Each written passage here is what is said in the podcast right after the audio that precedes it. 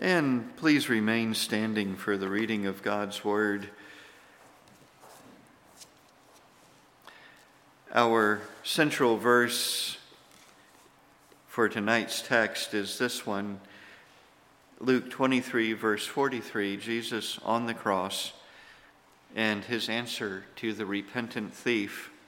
And Jesus said unto him, verily, or truly, or as it says in the Greek, amen, I say unto thee, today thou shalt be with me in paradise. Let's pray. Lord, how precious is that promise, and bought at such great cost. Help us, Lord, to see you in your suffering tonight, to see something of your graciousness, and to be made better imitators of it. And we thank you and pray in Jesus' name. Amen. And please be, please be seated.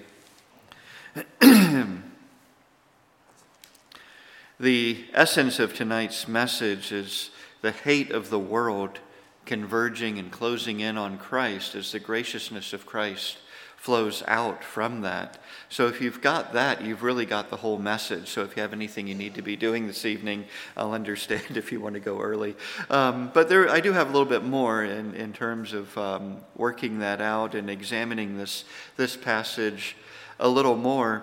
And that is that as, as we look at how Christ responds on the cross and we look at Christ as our example and think of how we should respond when in like manner, we encounter adversity, we encounter difficulty, we encounter inconvenience, or we encounter brutal persecution. Uh, how do we respond? And a uh, a kind of a, a trivial uh, little vignette came to mind, and that was a long time ago when I was in the National Guard. Our unit was activated uh, for an event in downtown Atlanta, and so we were uh, called to our armory, and we gathered our equipment together, packed up everything, and we went down to Fort Gillem and spent the night in a large warehouse there.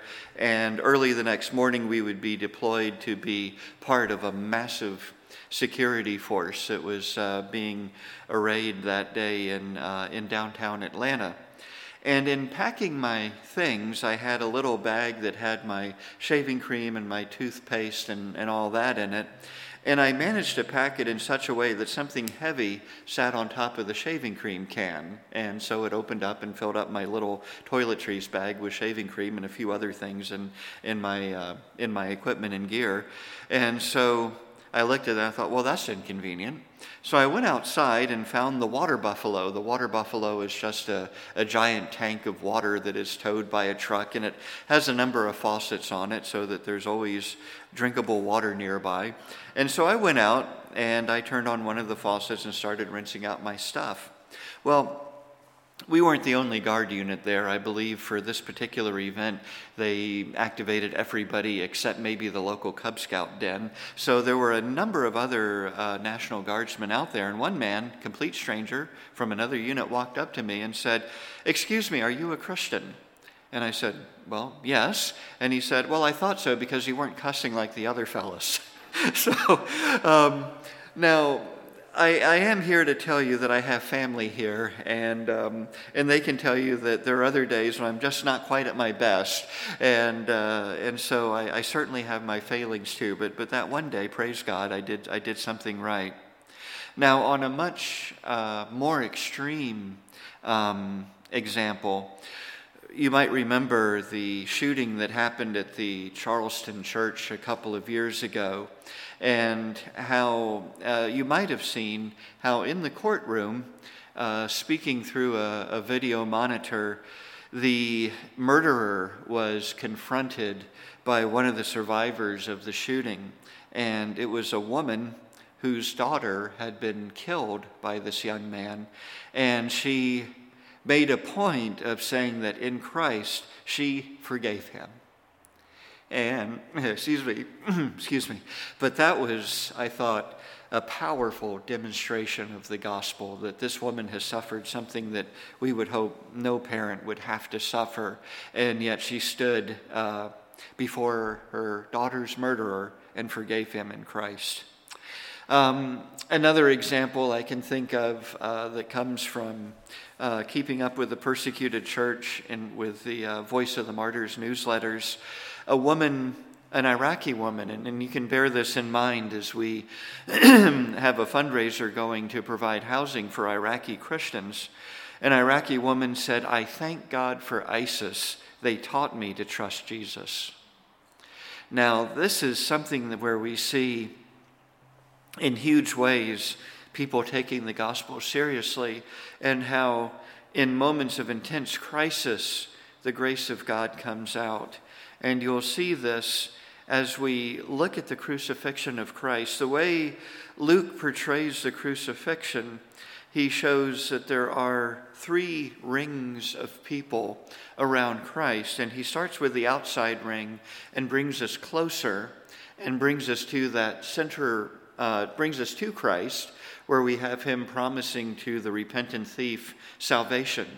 And then something happens because uh, Luke takes us from the cross and moves us outward. And so we see the effect of worldly hatred coming in, and we see the effect of, of the grace of Christ going out. Pick up with me in verses thirty-three and thirty-four in your Bibles. And we have this, uh, Luke chapter twenty-three, verses thirty-three, thirty-four. "And when they were come to the place which is called Calvary, there they crucified him and the malefactors, on the one, one on the right hand and the other on the left. Then said Jesus, Father, forgive them, for they know not what they do. And they parted his raiment and cast lots."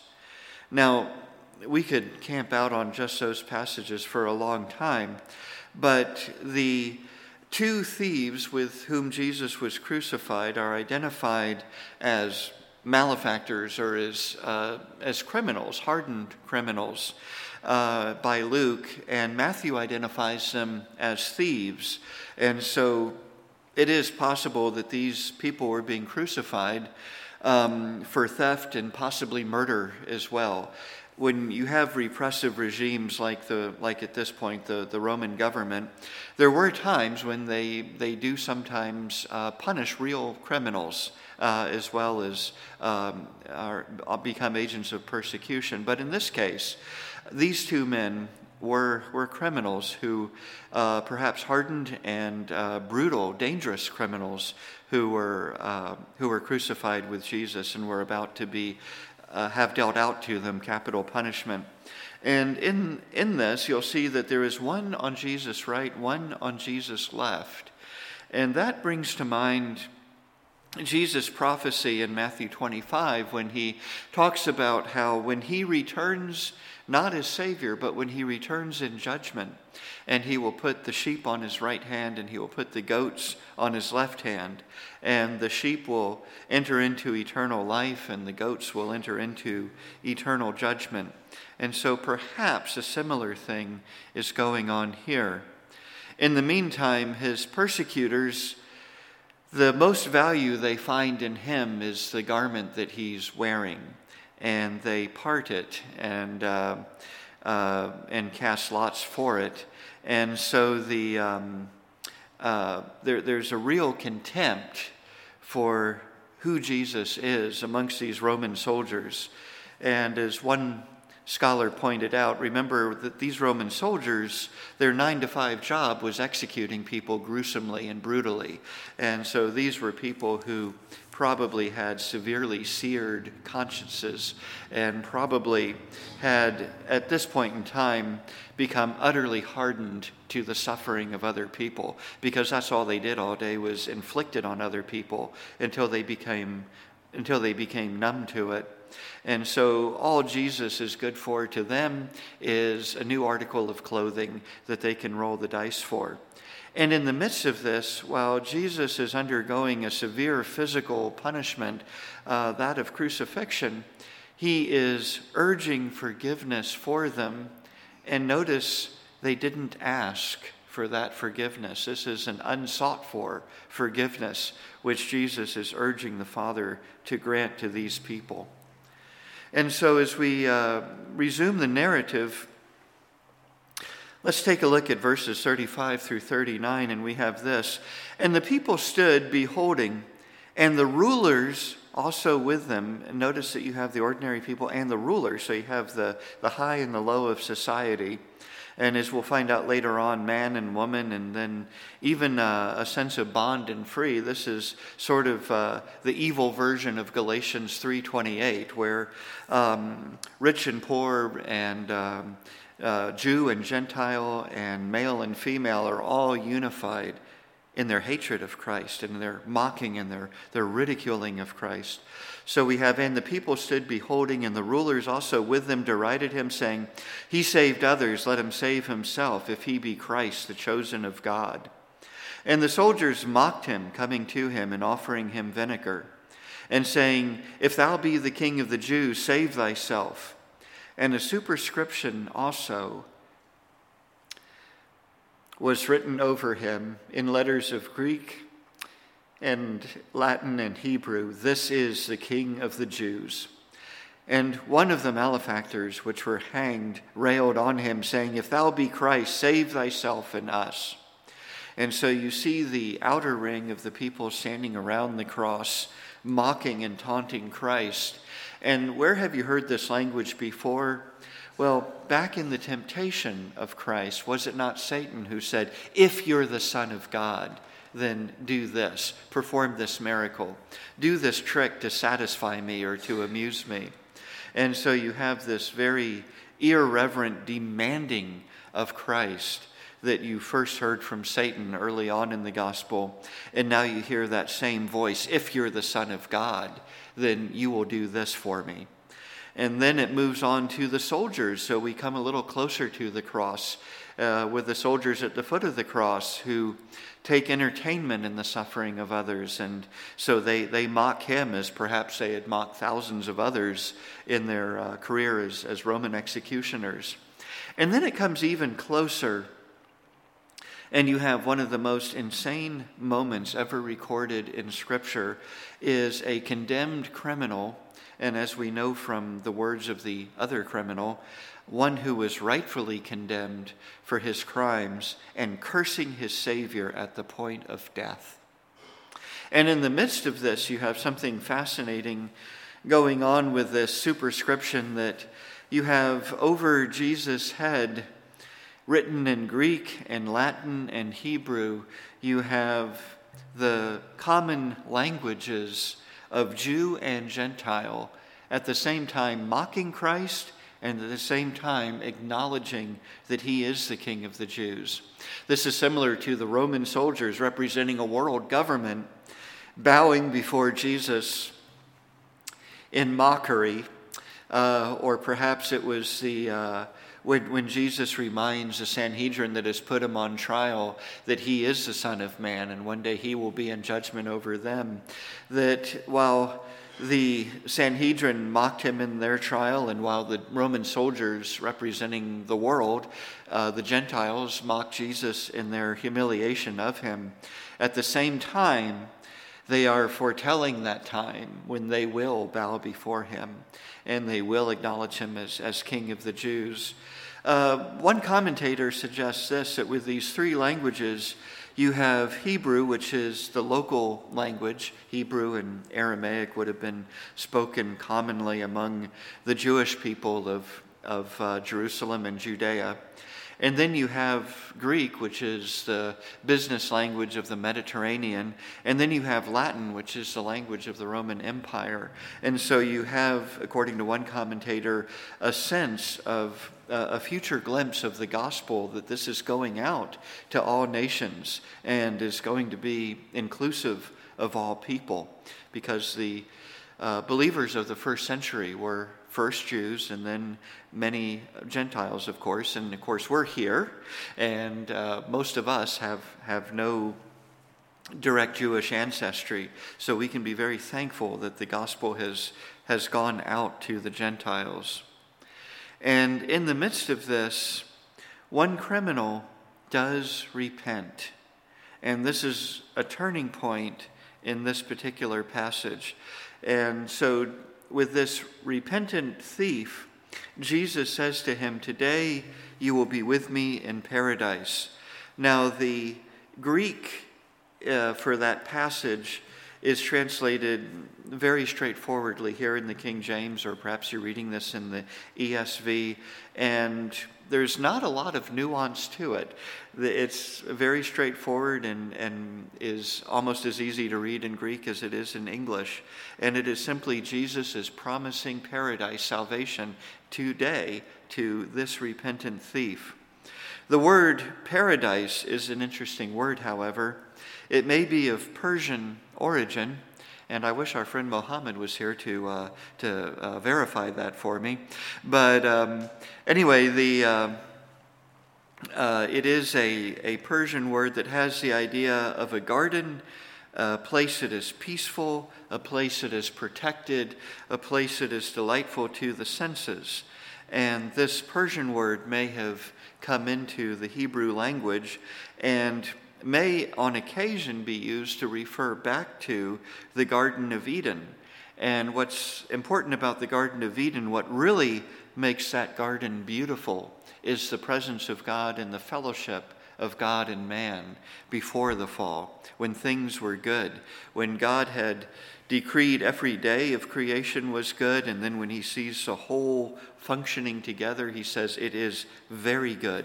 And that includes man, woman, animals, the uh, relationship between man and God, the relationship between man and woman, the relationship between humans and nature was at that moment very good. And so Eden refers back to more than just a pleasant garden uh, or or a uh, a place that would be uh, delightful, calming, soothing, relaxing to be in, but it's a it's a matter of fellowship, and really that matters more than anything. There are Christians that have enjoyed immensely sweet fellowship with one another in times of persecution. The circumstances were bad, but the fellowship was good. And so for us, this is referring forward to Revelation twenty-one, when we have a new heaven and we have a new earth and we have a promise given to us in this vision which John has seen when he says, "And God shall wipe away all tears from their eyes, and there shall be no more death, neither sorrow, nor crying, neither shall there be any more pain, for the former things are passed away." I don't think it's a newsflash to inform you that in this current existence, we have death, we have sorrow, we have crying, and we do have pain. But the good news is that because of Jesus, his crucifixion, because of his resurrection, because of his conquest over sin and death, those things are temporary. And there is a time when they will be forgotten. And we will not remember pain, we will not remember sorrow, we will not remember grieving, we will not remember death. And that's what we have to look forward to. That is the paradise that is coming, the new heaven and the new earth, where everything is made better than anything ever was in the past. And what's more is that we'll be in a situation where there will be perfect fellowship with God and with his redeemed people. And so there will be uh, a blessed time to come. Now, I'm going to kind of skim over verses forty-four through forty-nine just to show you something about what's happening. We've seen as we start at the outer ring and work our way in, we have humiliation, mocking, hatred, vilification, animosity towards Christ, and then one thief repents. And so closest to Christ is the repentant thief who receives this promise of eternal life. And then in verse forty-four, supernatural events begin to occur. There is a darkness that comes over the earth during a, an hour when there should have been brilliant sunlight. And then the veil of the temple in verse forty-five is torn. And as we know from other gospels, from the top to the bottom, as the fellowship between God and man is restored in Christ, and there's no longer a division between us and the Holy of Holies. Now, as it says in the book of Hebrews, we walk right in, not expecting judgment, but mercy and help. And so, at this point, Jesus dies and says, Father, into thy hands I commend my spirit.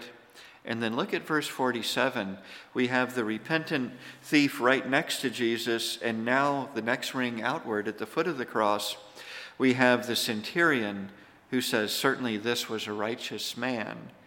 Think of the change of heart that would have had to have taken place in such a man as that.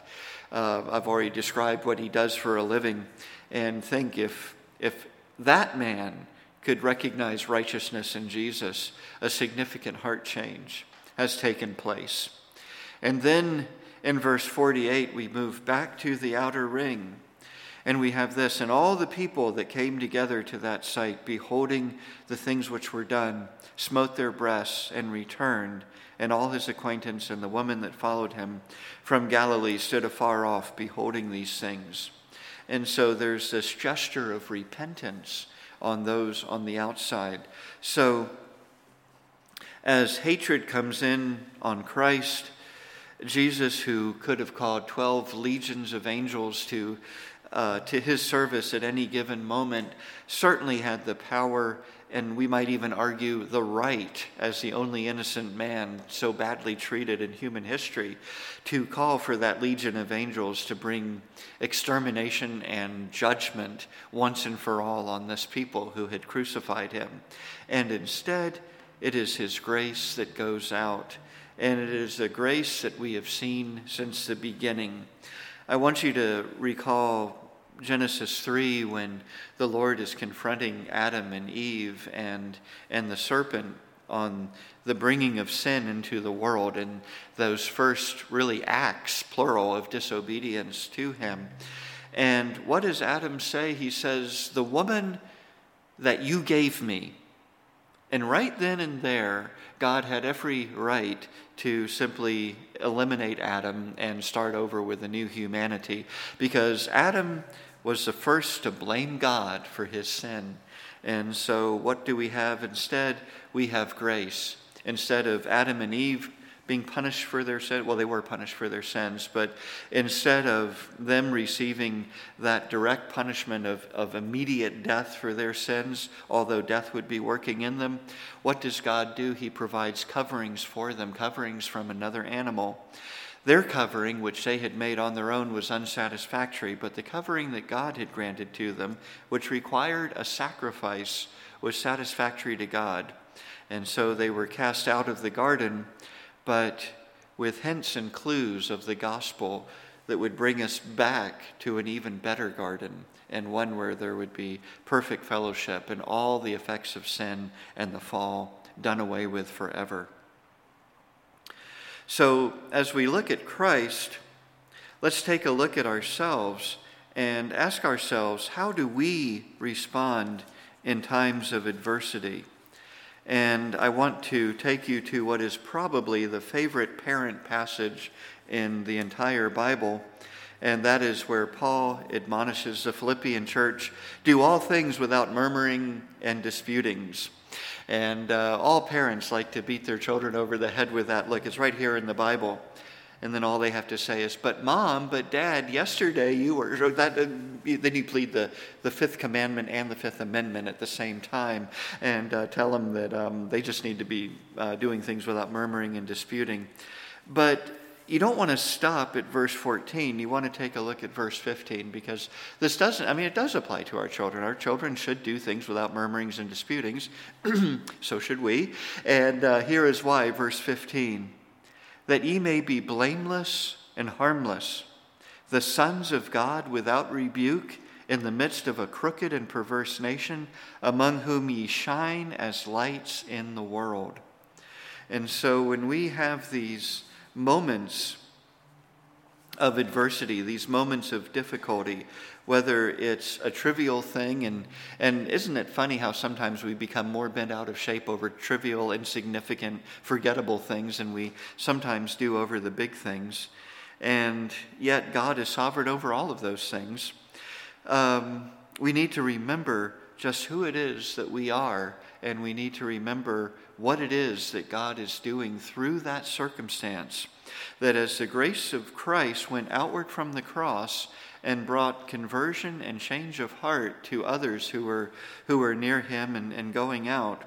You and I are links in the chain of that grace, forged at Calvary, one link at a time, as someone brought the gospel to us and as we bring the gospel to others, and that, that chain of, of gospel continues onward until Christ returns. We are also like the river that Ezekiel mentions in Ezekiel forty-seven. Ezekiel has this magnificent vision of a river that proceeds as a trickle from the throne of God and becomes deeper and wider and broader as it goes on. And Ezekiel, in his uh, conversation with an angel, says this: "Then said he unto me, These waters issue out toward the east country, and go down into the desert, and go into the sea, which bring brought, which being brought forth into the sea, the waters shall be healed. And it shall come to pass that everything that liveth, which moveth, whithersoever the river shall come, shall live. And there shall be a very great multitude of fish, because these waters shall come thither, for they shall be healed, and everything shall live whither the river cometh." You and I are caught up in the tide of that river. And as Jesus says that we are conduits of, we have rivers of living water that flow out of us. And Jesus, of course, is talking about the Holy Spirit, that in these times of difficulty, in these times of adversity, in these times of trial, we have an opportunity to be that river, to imitate Christ in his suffering, to be a conduit of that grace, of that mercy to others that are watching us in our times of trial. In wrapping this up, there's also another sobering aspect to this, that we're either on one side of the cross or we're on the other. And perhaps you have seen the Orthodox cross, which has some very, very interesting symbolism in it. And you might remember that there's a bottom line on the cross that is tilted at an angle. And that is a reminder that when Jesus was crucified, one thief repented and went heavenward, the other thief re- denied Christ, died denouncing Christ, and went into judgment. And so it's a sobering reminder of the need for repentance. And so we're either on one side of the cross or the other. But we do know this, that Jesus will accept anyone at any time. Somebody pointed out, and I wish I could give credit because it was a it was a good insight, that we have the thief on the cross to remind us that we can repent at any time, but we only have one thief on the cross so as to uh, remind us not to be flippant about waiting until the last minute, because uh, the, the, the thief knew that his time was coming very quickly to an end. And there are times in, when we may be called out of this world and we have simply no idea when that time will be or what will happen. So in terms of salvation, the question is, which side of the cross are you on? Which side of the cross am I on? In terms of sanctification and working out our salvation, I would simply say this from the passage in Luke: do not fear to own Christ when all reject him, because all will bow before him. And there is a time coming when we will say with Job that we will see him in glory with our own eyes. And so we have something tremendously awesome to look forward to. So acknowledge Christ now, because everybody will be acknowledging Christ in that day when every knee shall bow and every tongue confess that Jesus Christ is Lord.